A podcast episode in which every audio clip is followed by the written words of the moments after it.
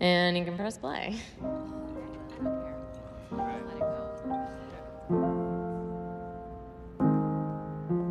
Work it, make it, do it, makes us harder, better, faster, stronger. Work it, harder, make it, better, do it, faster, makes us stronger than ever, faster, power, work is never over. That that don't make it, that that don't makes us stronger, that don't can only make me. Congrats on the 20,000, you guys, really. Congratulations. Welcome to That That Don't Kill Me, a podcast about health, illness, and disability from the people who live it every day. I'm Kendall. And I'm Jamie. And this week, we're talking about the wellness industry. Dun, dun, dun. The greatest invention of the 21st century, our favorite thing. I don't even think it's the invention of the 21st century. I think it's the invention probably of like humankind. Yeah, it's always like a slow progression. Just repackaged. Exactly. Yeah, it's just into like new shit. Yeah. Basically. Exactly. But before we get into it, Jamie and I have weeks to review. Yeah, we did live some weeks. We did live some weeks. We lived some times. And things happened. Things, yes. And they made us feel certain ways. Yeah. And now we got to talk about our feelings for all of you who I'm sure really care. Yeah.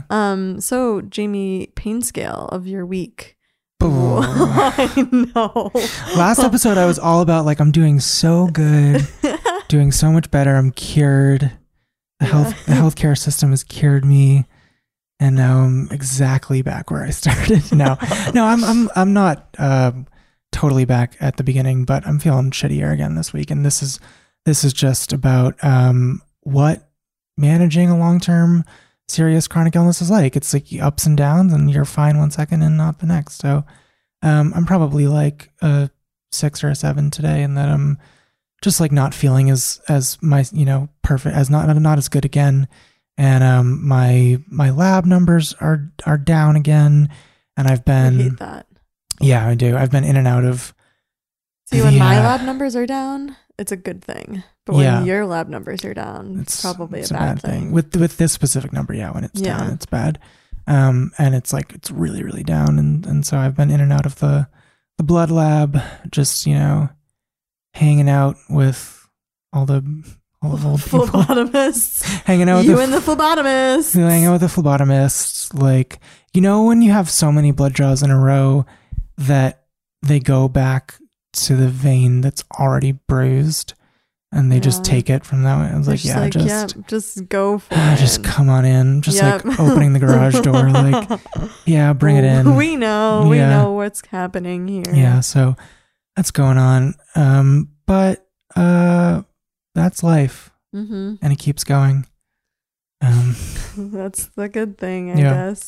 How about you? How's your week? Could you assign a number, please? I think I did. I said like a 6 or a 7. Oh, you did? Yeah, 6 or a 7 on the scale. I like maybe went by quickly. Maybe I operated out of my body and then dissociated, operated back in. Yeah. Cool. Okay, 6 or a 7. You really. I think you could be worse. I mean, I think you could probably lower that number on my view of things of what's going on. But I'm not here to tell you how to feel about your life. Jamie. If I look on the bright side, no, I mean, you're like looking I think you are looking on the bright side with a 6 or a 7. I think I would probably say like a 4. But isn't? Oh my god, I forget this every. Oh my god, week. No! Oh my god, I'm wrong. I got it wrong. I don't know my numbers. This doesn't make sense. Part of our continual campaign to display how bullshit this scale is that we can't even get confused. Remember how it works. Oh my gosh, I'm so sorry. We'll just keep doing this bit every week though until we get feedback that people don't like it. Okay, so 6 or 7. Actually, that never mind. I take everything back. Yeah. That's appropriate. Yeah. I thought that you were being the opposite. And like I was bit. No, it's great. I'm 10. I'm good. Okay. Yeah. How are you feeling? How's your week? Wait, almost great. 10 feeling good would be the opposite. I was saying in the hypothetical idea that you thought the scale went the other way. Never mind. Just ignore me fully. today. Apparently, I don't make any sense. But, you know, the good thing is I've made sense up until this point today, and it's, you know, 4 p.m. So I think, you know, I've done my hours of making sense. So we'll see how this goes today, folks. Yeah, that's fine. It's a fall Friday. It's a fall Friday. I am solidly a 3-4. That's good. I'm like trending positive. That's good. I'm happy to hear that. I'm not like a 1. Yeah. There's room for improvement per usual. Mm. I don't know if it's like that I've gotten used to the suck of my life and I'm just like acclimated and accepted it, or if I'm actually feeling good. You know? Yeah, I know. Maybe a little bit of both. Well, yeah, maybe it's somewhere in the middle where it's like you see some positive things start to crack through. Exactly. And because of where you've been, right, it seems incredible. Yeah. Yes. Yeah. I think that's accurate. Got some interesting things happening. Mm-hmm. Some developments, some cool conversations. Having some meetings, some check-ins. You're circling back. You're following up. We're CCing. We're BCCing. We're replying all. We're forwarding in the fun times. You know, it's a good thing or a bad thing when you're forwarding. If you're forwarding something to someone, you're either A, making fun of that content that's in the email, B, letting them know something really bad has happened, or C, letting them know something really good has happened. So those are all the options. Yeah. So I'm a C option right now. I'm forwarding good news. Forwarding good news. Yeah. Nice. So, thank you for that little email. Yeah, it's like work through. It was good. Yeah, and I'll touch base on Monday. Yeah. Hope your weekend was so high. Hope this finds you well. Hope you're well. Hope things are good in your life. And I will follow up on these deliverables that we've been discussing. Hope you had a great weekend. Happy Monday. Sincerely, Kendall. All the best. Have you gotten to the point yet where the wink, the Gmail suggested replies actually work for you? Yeah, it's like best Kendall. Yeah, I've gotten to that point and like, or the things that they suggest, I'm like, yeah, that's plausible. Yeah. I could click that. They're not wrong with what they're telling me. That I could hit great, exclamation point, cool. Yeah. Sounds good. That's how I talk. Thanks. Yeah. Yeah. Definitely. In certain moments I use those. But yeah, like all around we're trending upward. Nice. Going into the beginning of the holiday season. Yeah. And it's Sagittarius season, baby. You have a B-Day coming up? I got a B-Day coming up. I'm a Sag. Nice. I mean, honestly, I truly don't care about horoscopes at all, and I'm really not kind of into that whole thing, and I don't buy into it. Would say so. I don't fucking know. Like, don't judge me, Jamie.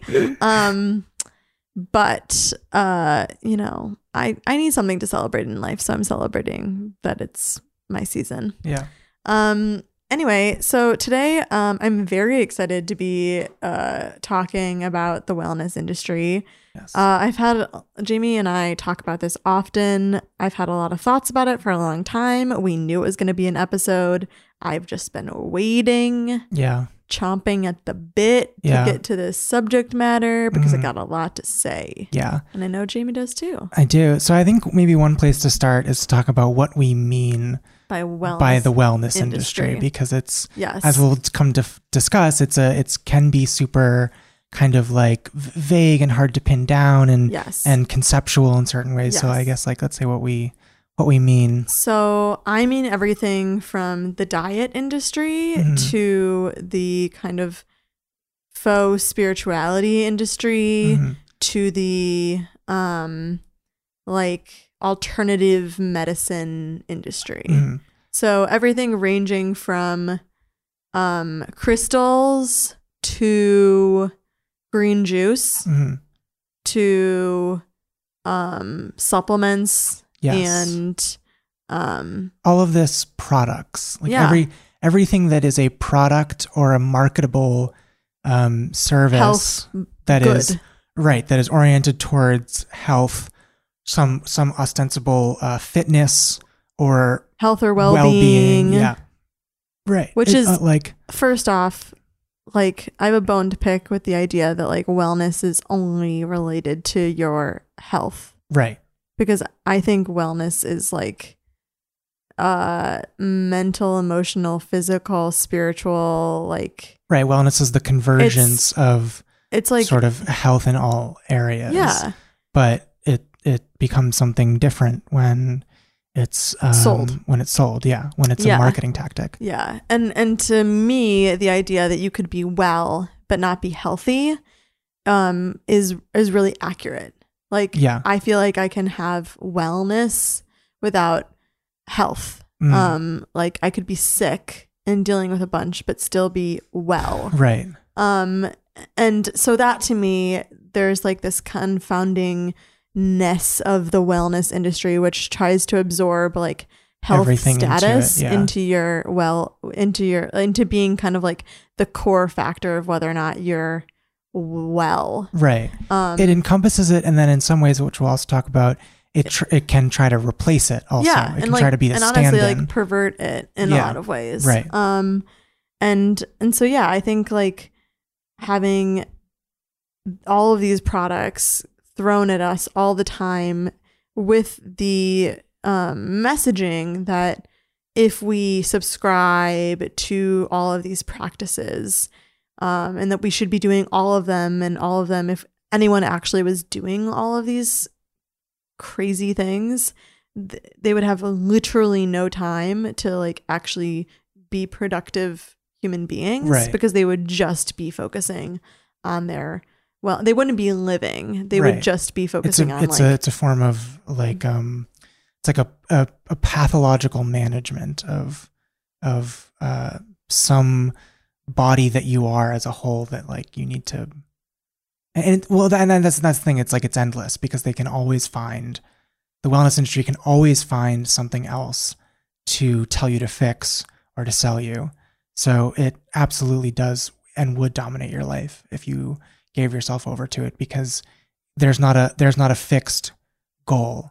Wellness as a goal in this context becomes totally meaningless and ill-defined. So there, it's never like, I need to reach XYZ specific marker of my health. Right. It's just a continuous, never-ending. It's never enough. And what it really is then is, it's a lifestyle practice. And right. lifestyle practices are meant to be constant.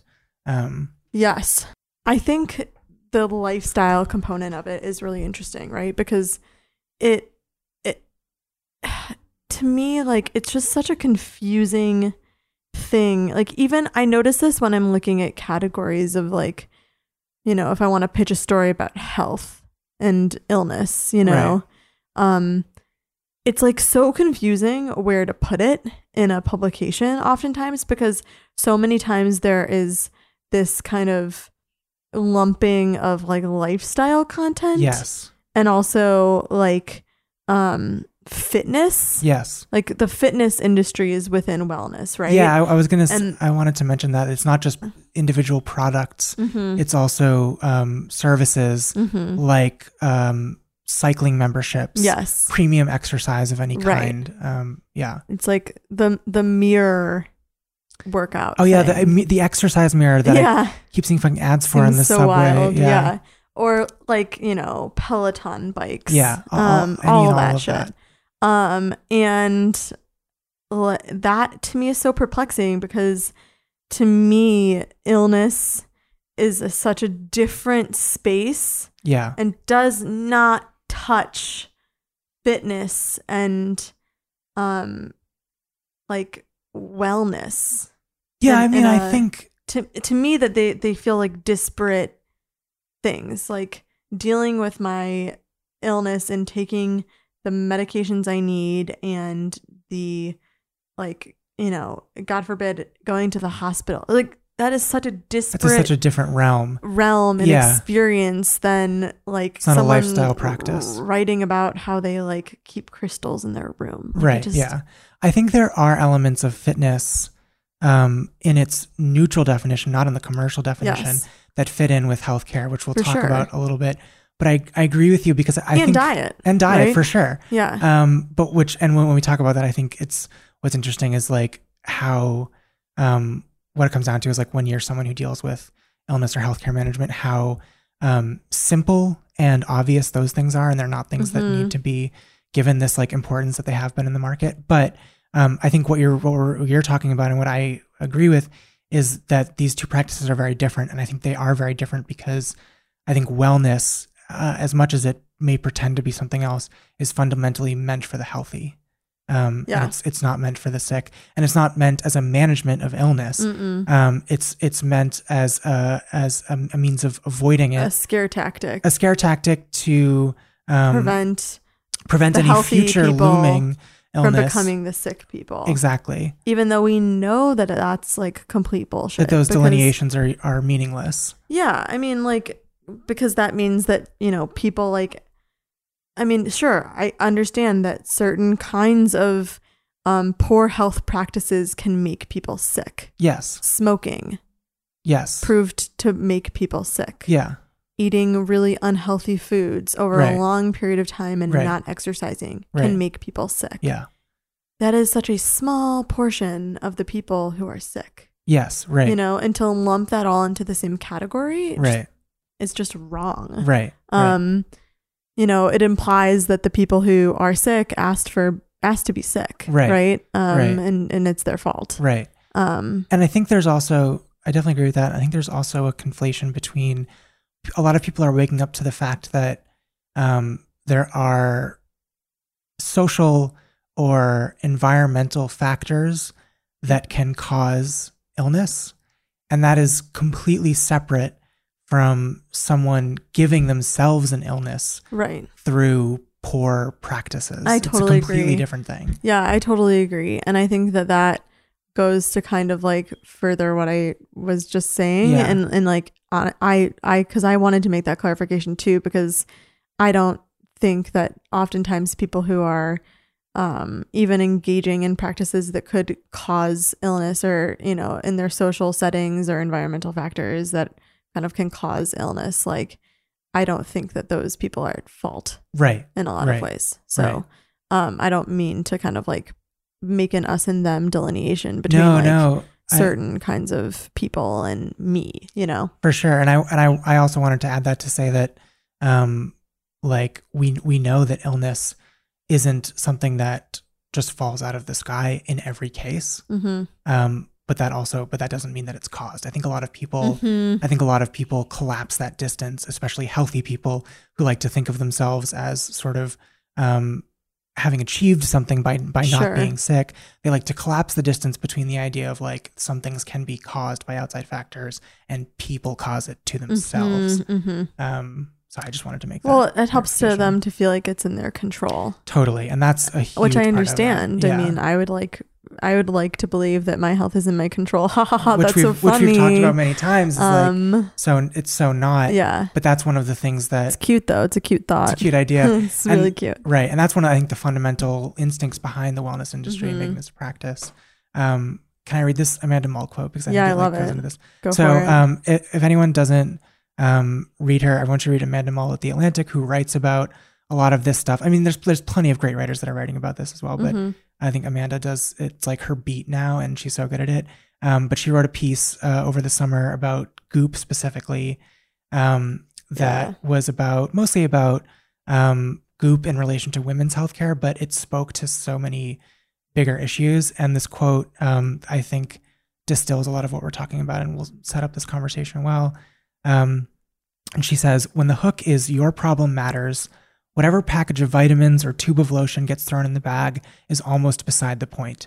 The act of buying from a business that makes you feel cared for and understood can seem like a course of treatment in and of itself. And I think what... Like engaging in the content itself makes you feel like you're doing something good for yourself. You're taking an action and you're exercising control. Right. And in America, in our, you know, in our like...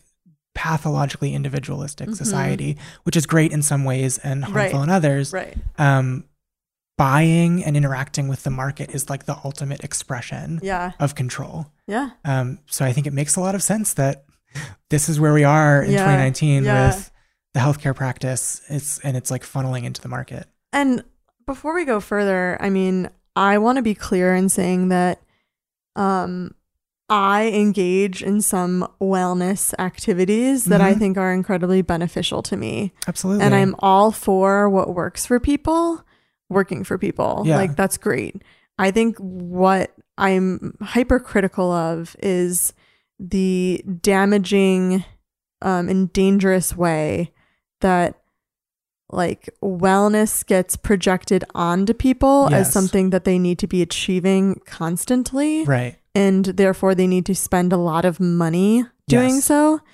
And in the ways that it confuses wellness and illness. Yes. And the achievement of wellness being the avoidance of illness. Yes. But it becomes so, sorry, just on that point. No, go ahead. It becomes, in this sort of system that we're talking about, it becomes so ubiquitous that people, healthy people who engage in wellness, believe they have an understanding of illness because of their engagement. And you know, how many times, I don't know if you've ever experienced this, but people on Instagram like messaging you, telling you that you should try a new product or do this or that because like they know you have like stomach problems or something else. Yeah. Like, all through my life, you know, even before like social media, people telling me, you know, try this. Yeah. I had a cousin who whatever, and did you think of this? And, you know, I had someone a couple of years ago, even after I had a really dramatic arrhythmia incident, someone told me that I should get an allergy test. Yeah. And I was like, oh, wow. The inside of your brain is the monkey with the cymbals just clashing noises. You can't even hear your own thoughts. Like, and again, like I think that alternative medicine and some of these things can be incredibly valuable to people and can bring a lot of relief and a lot of great things. But like to project and also like recommend that to other people, I think is just like, it just feels like an incredibly personal area with which we should all operate individually, and we should not be engaged in like projecting our you know, recommendations and beliefs and experiences onto other people, because everyone's body is so different. Yes. Like within the confines of experiencing one specific illness, yes, everyone will have such dramatically different outcomes, yes, and expressions of that illness. I agree with that. And that's something that a lot of people who don't have illness don't understand. Right. Is how different even the same type of people with the same illness can present so differently. It's actually one of the things I enjoy most about yoga, which I know makes me sound like a wellness woo-woo. But, you know, the funny thing is yoga is actually like an ancient practice that was kind of co-opted by white women in California and spread across the country, and American hippies to like be this like feminine practice that would get your body toned but not too muscular and like be relaxing and soft enough for women, you know, whatever it is, like all total bullshit. But I think that when actually done in the right way, yoga is a practice that is very individual. Yeah. And the teachers who teach it well, like, are very good at communicating the messages that your body is very specific to you. And therefore, you know what's best about your body to do for your body. Right. And that therefore, like, if you don't worry about what you look like compared to someone else, you know, doing the same pose, it's going to be different in every person.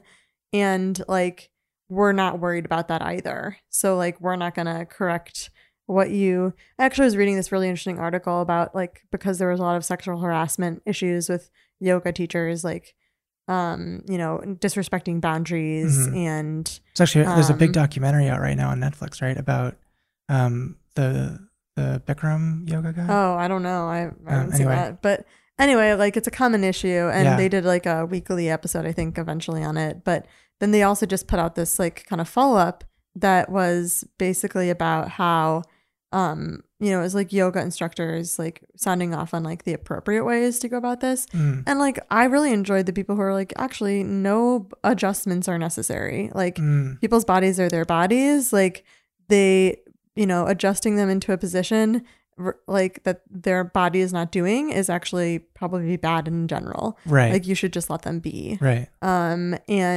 that like, that people can kind of learn and see what you're doing and mimic and like, and however they present that position or, you know, that's how their body is meant to be. Right. So anyway, like, I think that there are some like, you know, incredible and like, you know, lessons positive messages in that and how at least some places approach that. Though, you know, I went to a hot yoga place last night and I almost fully fainted because it was like 110 degrees and I was not prepared for that. Yeah, right. And it was like super dark and really intense and like, and it felt very commercialized and very like, kind of the opposite of the normal experience that I have in yoga. And it, to me, it was like the complete representation of the wellness industry taking over a like really pure practice. Right. My roommate and I almost fully died. We were like, can we leave? This is horrible. Right. Which is, and this exactly gets to what I think is so the problem with the wellness industry and with taking so many practices that are ostensibly medical and bringing them into this setting, is that you've turning them into broad, one size fits all, rigidly prescriptive practices where everyone has to do exactly the same thing. Right. Everyone goes in the studio and needs to do exactly what the instructor is doing, or they're not doing it right. Everyone, if they're measuring their steps, needs to hit 10,000 steps a day. Everybody. That's the goal. Right. Is completely the opposite of what medicine actually is. Right. Which is everyone needs to eat a certain diet. Yes, exactly. Right. And even if it's a diet that you're saying is good and it's whatever, it's quote unquote clean eating. You're cutting out this, you're cutting out that. Yeah. Is the idea that some super specific thing will work applied broadly, and that just isn't how bodies work, and it certainly isn't how healthcare works. So, so the positioning of that it fundamentally will never be workable as a commercial practice. It's not even that you know, certain things need to be you know, people just need to be careful in certain ways. Like the commercialization aspect is always going to make it something that is not compatible with actual like healthcare. Yeah. It's super interesting because, like, you know, I've fallen prey to some of these things. Like I ordered, I ordered probiotics off of Instagram. Oh, right. And, you know, it was potentially silly, but it looked really kind of like normal and all natural products and whatever. And I'm not sure that this is the reality, but the concern was that it potentially was the thing that elevated my liver enzymes in August, which my doctors were like, "Oh, do you have rejection?" You know, and the only thing I had really changed about my life was, and I was feeling really bad after taking them. Yeah. And so, and once I stopped taking them, I felt a lot better. Yeah. And so, to me, you know, it's also just like there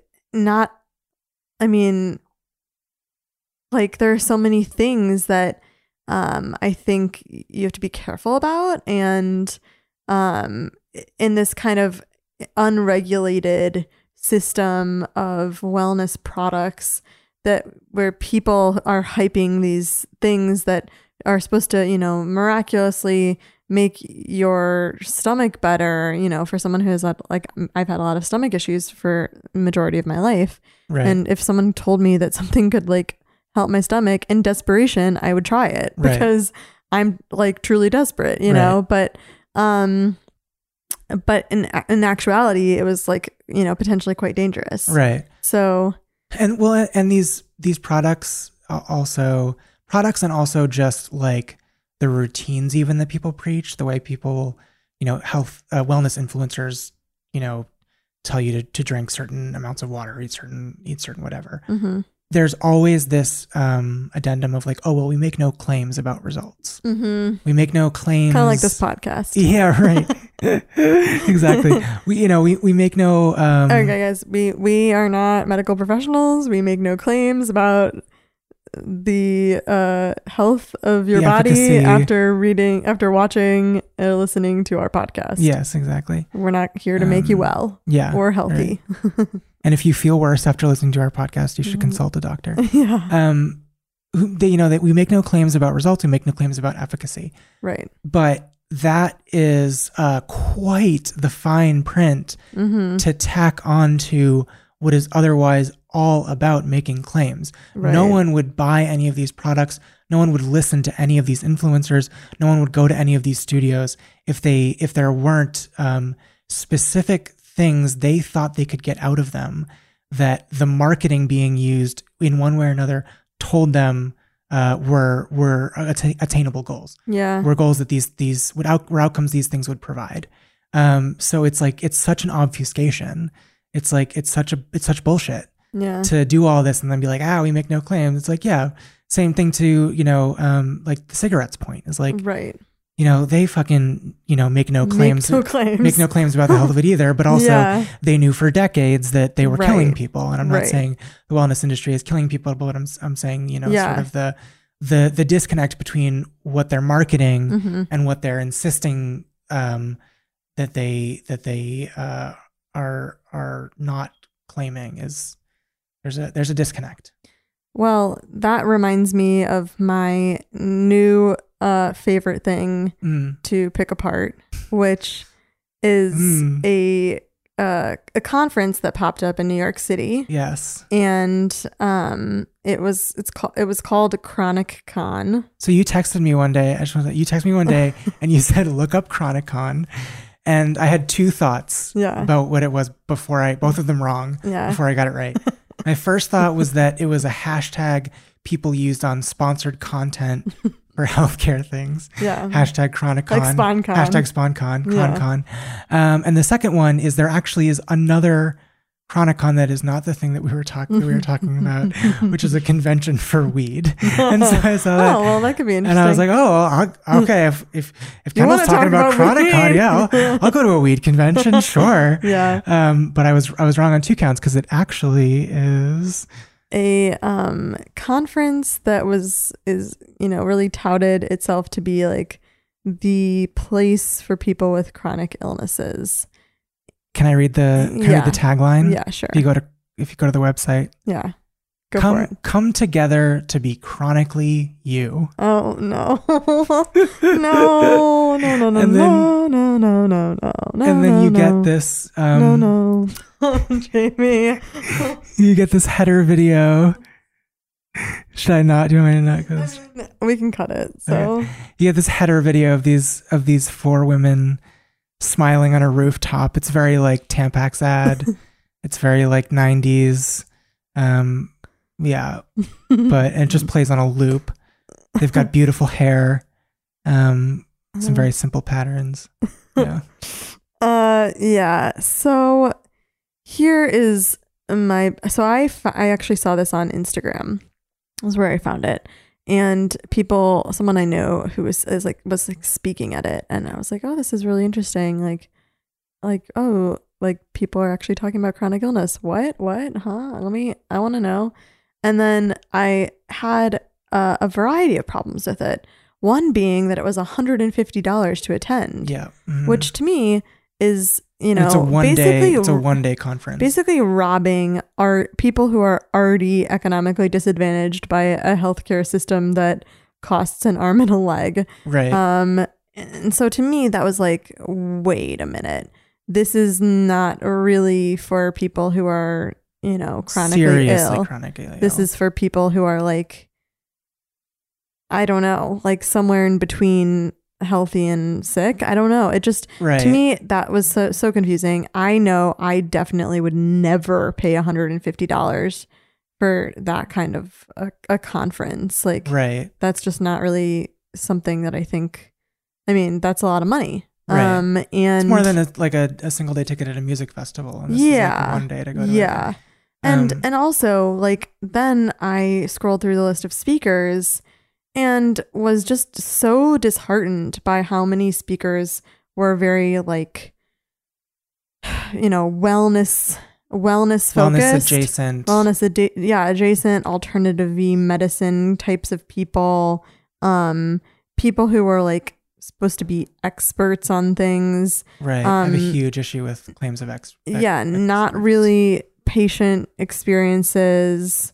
And also a lot of people that I know in the world of media who I don't know. I think on the scale of chronic illnesses, it feels like some things feel some things are more serious than others. You should represent people who have cystic fibrosis. You should represent people who have heart issues. You should represent people who have, some really kind of long existing life-threatening issues. Right. And to me, the conference focused a lot on people who don't have life-threatening issues. Very, very manageable, kind of slightly less. Yeah, and to me, it's who are you serving? Who are you there to serve? And we should say, we've made a big deal about everyone.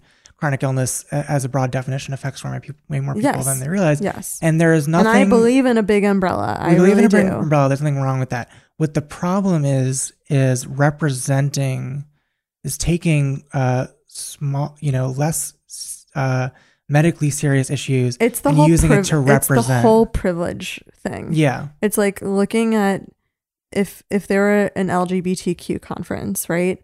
And the only people that they had on stage were famous gay white men. Right, exactly. People would throw a fit. Yeah. And this is how I received this conference. Yeah, and we're not saying that the chronic illnesses they have aren't real. I mean, no, I'm not saying that. Hangnail is a real disease. Stop, Jamie. Bad hair day is a real disease. God. No, you're not. That's not right. I'm joking. He's being facetious. I'm joking. But I think mostly it was just kind of the ways in which the representation just felt so off. Yeah. And if this is going to be the thing that's going to get the attention and the money and the backing and the media spotlight and all of those things, it just feels really damaging for it to be totally a representation that feels insignificant and also just false, I guess. Yeah, right. Just not accurate to the experience of at least the people that we know. Right. I don't know. And also, honestly, the brands associated are all wellness brands, and hawking wellness products. That's, I think, the biggest. It's a huge core issue, which is why we're bringing it up in this conversation. I think that's the biggest issue for me is that the way this thing was marketed and the way it's sponsored. It's got tons of sponsors that are all in what we would call the wellness industry, that are either in, they were sponsored by skincare products. They were sponsored by a ton of clean eating food brands. Right. A lot of, eat this, don't eat that type of businesses. They were sponsored by the CBD sparkling water company. It's just it's all such, this is where this is what happens and what we're talking about when you have a practice like the wellness industry. Yeah. That is so collapsed. What's going to solve your depression? Sparkling water. It's CBD sparkling water. CBD sparkling water. That's what's going to solve it. It's some clean baking flour. It's also going to solve your diabetes. Yeah, it will. No, it will. We're making that claim. Yeah, it's this is what happens is you ultimately in an industry like this, the two are ultimately not just blurred, but they're eventually allowed to completely coalesce. Yeah. And you have something that is about the experience of illness, right? Sponsored by for-profit private companies who are trying to sell people on products to make them feel better. Yeah. You know? And then the other issue I had with it too is just like, it's so trying to be like a wellness brand. It's designed, the design is the same like pastel, like sans serif font vibe that we're all familiar with from all these like wellness brands. Yeah. Yeah. All these that you see on the fucking subway. Yeah. That you see, you know, in our ads between our Hulu shows and you know, fucking home delivery vitamin companies. It's all this like, same like very pretty kind of aspirational design that is meant to make this all seem very pleasant and appealing. Yeah. So Chronicon, man, I got so heated. Yeah. When I saw it, and I texted so many people that I'm friends with, and I just said, like, can you please tranquilize me before I rip this new asshole on Instagram publicly? Yeah. I actually did post something and I deleted it because I was like, I cannot be that person. I cannot be that person. I really want to be that person, but I cannot be that person. You said to yourself, Kendall, we're not going to do this. We're going to wait. Yeah. And we're going to address it all in our podcast. Exactly. I was like, this is content, baby. I'm not going to burn this, okay? Got to be strategic. Yeah. So that, I think Chronicon represents the kind of culmination of the problem to me. Yeah. It's like the pure kind of confounding of the two things. The combining, Being like of the same, and they're just not. They're just not. Right. And also, like, wow, wouldn't it be so great if we could just like release ourselves from the captivity of like the wellness pursuit? Yeah, Jesus Christ. I mean, it just feels, I think for everyone, you know, particularly maybe even more for women, but like the kind of like rain it has on our brain space just makes me so mad. And you know, it's all just repackaging of old shit, right? So like it's the Atkins diet is paleo, right? Like, or keto, or it's whatever keto. It is. It's keto.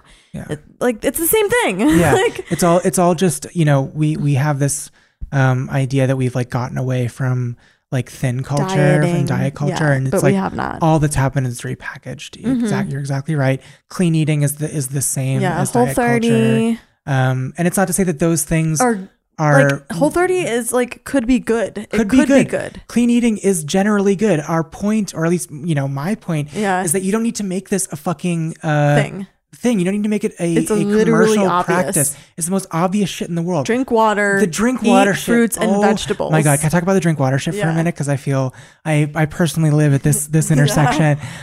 So the drink water thing, right? There's like this huge thing out now about like everybody's got to remind themselves and remind each other to drink water because people don't drink enough water, and that's like, you know, people are discovering overnight somehow. Jamie, I'm going to need you to ask me if I'm thirsty and remind me to drink water. Kendall, you are a little small bean and you need a little pretty little app on your phone to tag you and say, hey, sorry to bother you. You're a little superstar. Reminder, it's 3 p.m. Time to take a sip of water. Drink up. Take a little baby, take a sip of water. The airplane's coming in. So there's all these like apps now because people have discovered, I guess, that hydration's a thing. The most fucking obvious, like step one of human existence. Just not even healthcare. Just being fucking alive. Just staying alive from one day to the next. And I get people have an issue with it, and you know, part of that is due to the way like soda and juice have become so popular. But now that there are apps for all of it to remind you, and that's not enough. People have this is the thing that I see a lot, is people then have to turn this advice back around on you. This is like one of the most common ones that I and other people get, is the like, well, are you drinking enough water? Are you sleeping enough? And it's like, you fucking dumbass. I have been hand counting the ounces I drink since I was 7 years old. Like, I know how much fucking water I should be drinking. And so what's also frustrating. Jamie's got a lot of feelings about water. I have so many feelings. I've literally written an essay about it on it. And then so, but where I like a sick person intersects now with this culture is having a heart condition. When I was a kid, I had to drink a bunch and I had to count it all. Then at a certain point I developed heart failure, and with heart failure, you have to be very careful about how much you drink. So you have to drink less. So one of my issues actually right now, what I was in the hospital for, is managing my diuretics, which affects, you know, how much I pee during a day and tries to get fluid off of me. And so I have to be very careful about how much I drink. So now in 2019, I wanted to find an iPhone app that could easily help me track how much water I drink in a day. And the only apps that track water consumption are for getting you to drink more. And there's 1,000 of them apparently because people need options. And so the water app that I have, when I exceed my daily amount, which is not a good thing, which is a dangerous thing, my phone erupts in confetti and I get a message that says, congratulations, you've done it. and then instead of like, you know, the okay message you get where you like on an iPhone, you press okay to get out of a notification. Instead of okay, the only option to click says, I am successful. So not only do I see that, I am obliged to acknowledge that I am successful. That's really funny. And yes, I'm a unique situation. Sure, right, but I wanted to paint the picture. You're like, make an app for me. Of how ridiculous it is to interact with this stuff. Right. Because, you know, it's not a one size fits all. It's not a one size fits all thing. And because most people just can't be, you know, bothered to remember to just like pay attention to their body. To remember to drink their water. Yeah. I also want to say, like, I find that so many of the wellness practices to be inaccessible.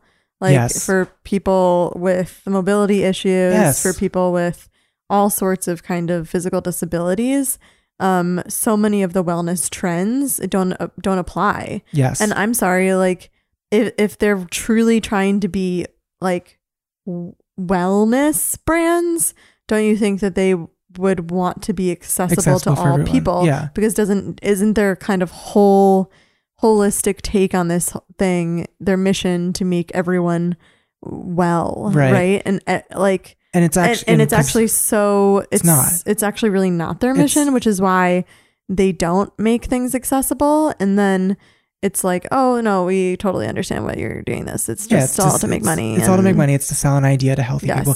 Another example of this that actually I think is maybe a little more indicative of something and not just my own personal crusade is, you know, I've been trying and have gotten the past couple of years very much into this like clean eating, grains and protein and veggies idea, as it's become like a fast casual thing. Like I love a bowl, like love a grain bowl, whatever. I've gotten into that a lot more the past couple of years.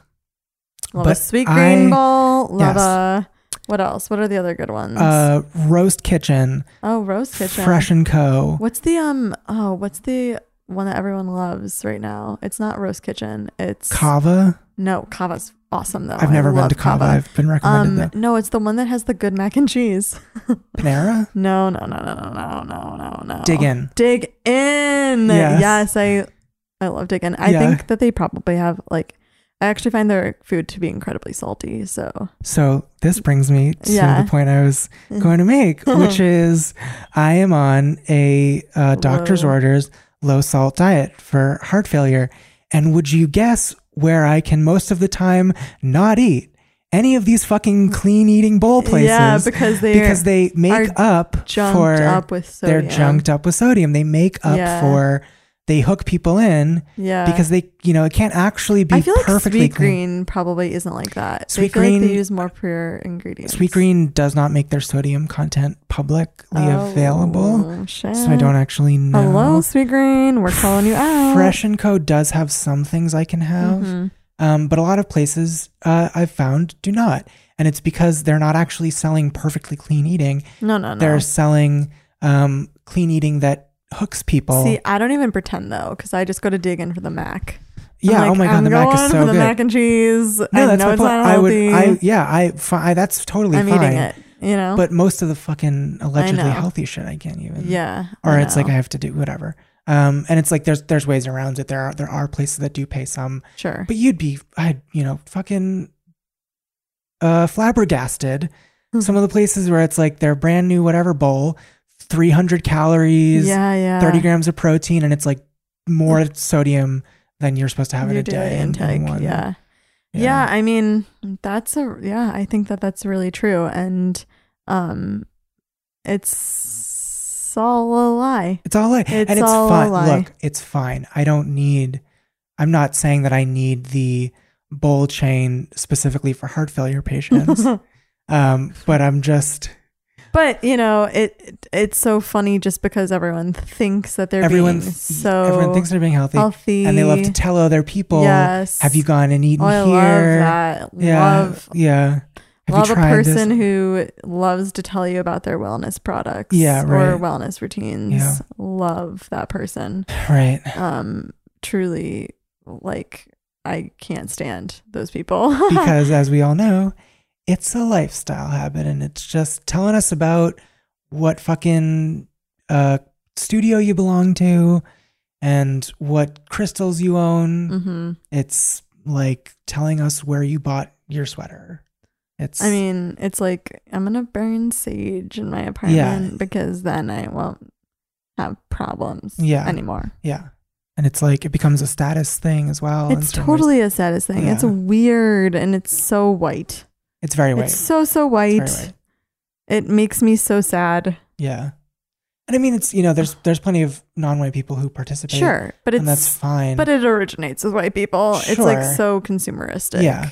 Yeah. And so like, sorry, I'm going to rag on the white people for a second. It feeds so right into the palms of white people's hands. Yeah. The individualism and the ability to pull themselves up from their bootstraps. Right. It just feeds so well into that kind of the personal responsibility angle of all of this. That healthcare, that health and physical health is your own personal responsibility. Sure. And if you're not maintaining it, you're failing in some way. Right. Whether it's you're just not making the effort to patronize any of these businesses, mm-hmm, or you're not making enough money to patronize them. Patronize? Is that like be a patron of being a patron? Mm-hmm. Yeah. But then when you're saying stop patronizing me, there's multiple definitions. Okay. The more you know. Yeah. Okay. Yeah. So that's fair. Sorry. Go ahead. I wonder if we should also get to and as maybe a wrap up thought, mm-hmm, why we think this is happening and the vacuum created by healthcare in this country that prompts some of this. Yeah. Well, I think, you know, looking at my own personal circumstance of like why I went to Instagram for probiotics was because I felt like I wasn't being heard by my doctors. Right. And that's a real thing. It's a real concern. And I think, you know, one of the guests we have on our show, that will be coming in the next few weeks, Laura Parker, she talks about a lot of products. Yeah. There's a lot of products that she uses to help her pain and help her deal with her illness, which is completely valid. So on board with that. Yeah. All of that. Love all of that. Yeah. Like, more power to every person who finds something that helps them. Because there is a real failure. Yes. On the part of the healthcare system. Yeah. And I think it's fair to say that like the healthcare system and a lot of doctors think that like a lot of alternative practices are complete bullshit. Yeah. And I don't think that that's true. I think that we can learn a lot from like Eastern medicine. And I just think that the wellness industry has kind of perverted a lot of Eastern medicine. Absolutely. To make it feel almost frivolous. Right. And silly. Right. And that's bad on them. You know, it's like bad for that. That has happened, and it ultimately is a disservice to everyone. Absolutely. And I think another thing that happens in addition to that, in talking about the way healthy people come to the wellness industry, is the role of preventative healthcare in this country, because a lot of what we're talking about, eating right, mm-hmm, exercising, being hydrated, knowing what your heart rate is. If you're someone who has a Fitbit or whatever, like if you're someone who does wearables, what you're really trying to do is get your blood pressure checked and your heart rate checked and know what your vitals are. We don't really have a practice of normalized preventative care in this country. The idea of having like your family primary doctor who you go to regularly when you're for well visits, just to see how you're doing, where a lot of those things would normally happen. Right. Where discussions about general well-being, diet, exercise, where you'd get an update on how your vitals are, it doesn't happen. I find that, at least in my personal experience, and I think in the experience of what I assume is a lot of my friends, that those conversations happen actually with our gynecologist in our like yearly annual exams. Yeah, right. Because those doctors seem to do more like holistic. At least that's the kind of conversations that I have. Yeah, and which is always interesting because it's like this is the only doctor that's asking me these questions.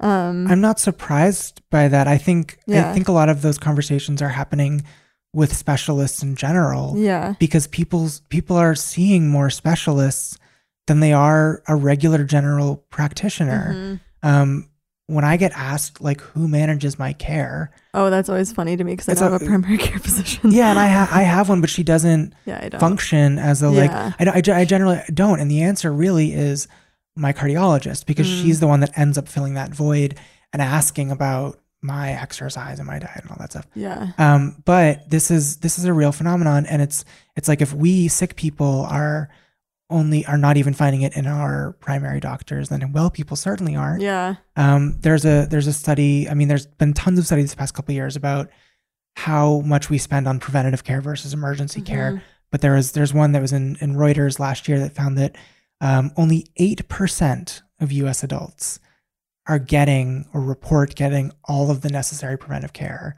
that a person should get. I think it was something like maybe half of adults get like some form of preventive care, but not everything. And so what happens is you find when people don't get that care, they consciously or not, they need to find a way to fill the void of figuring out how to maintain these systems in their body. So it's not surprising. And of course, I think one of the reasons this happens that we don't have preventive care is the cost of healthcare in this country and the inaccessibility of it. Right. And, that's something that gets brought up in the Medicare for All debate is people say, oh, it's going to be very expensive. And then a solid counterpoint that I see people bring up is like, well, you can't really do a calculation based off of how much we spend on healthcare now because we spend so much more disproportionately on specialty and emergency care because it's so prohibitive that people wait until they're really in trouble. Yeah. So if we had a mode of universal accessible coverage, we actually could reduce our costs. My only counterpoint to that is that people don't like to go to the doctor. So people don't like to go to the doctor in general. Absolutely. And, like, they don't want to know what they're dealing with. That's very true. There's a lot of avoidance. That's very true. But I'm not saying that's the whole problem, but I'm just saying. No, I agree with you. I think my theory, and I don't know if it's right, but I think my theory would be that is not a fixed state. I think that I think people need to experience more and more that they can go to the doctor and be well rather than go to the doctor because they're sick. Right, and people aren't going to understand that until the system is more accessible. It's got to be more accessible. Even if we're not talking about, and I don't mean to get into Medicare for all. I'm not. That's not what I'm trying to do. I'm just saying, as an example, we spend more on emergency, we spend less on preventive. Right. What ends up happening is people don't go to the doctor. They need to manage it somehow, and they resort to these kinds of things. Right. And we are in the perfect society, the individualistic, market-driven, American culture that says, you want to take this elsewhere up as your own cause? Yeah. This is your personal responsibility now. Here's the way to do it. Right. Here's what you can buy. My last thing I'll say on this whole conversation that I think is really interesting is the kind of term of the trend of hashtag self-care. Yeah.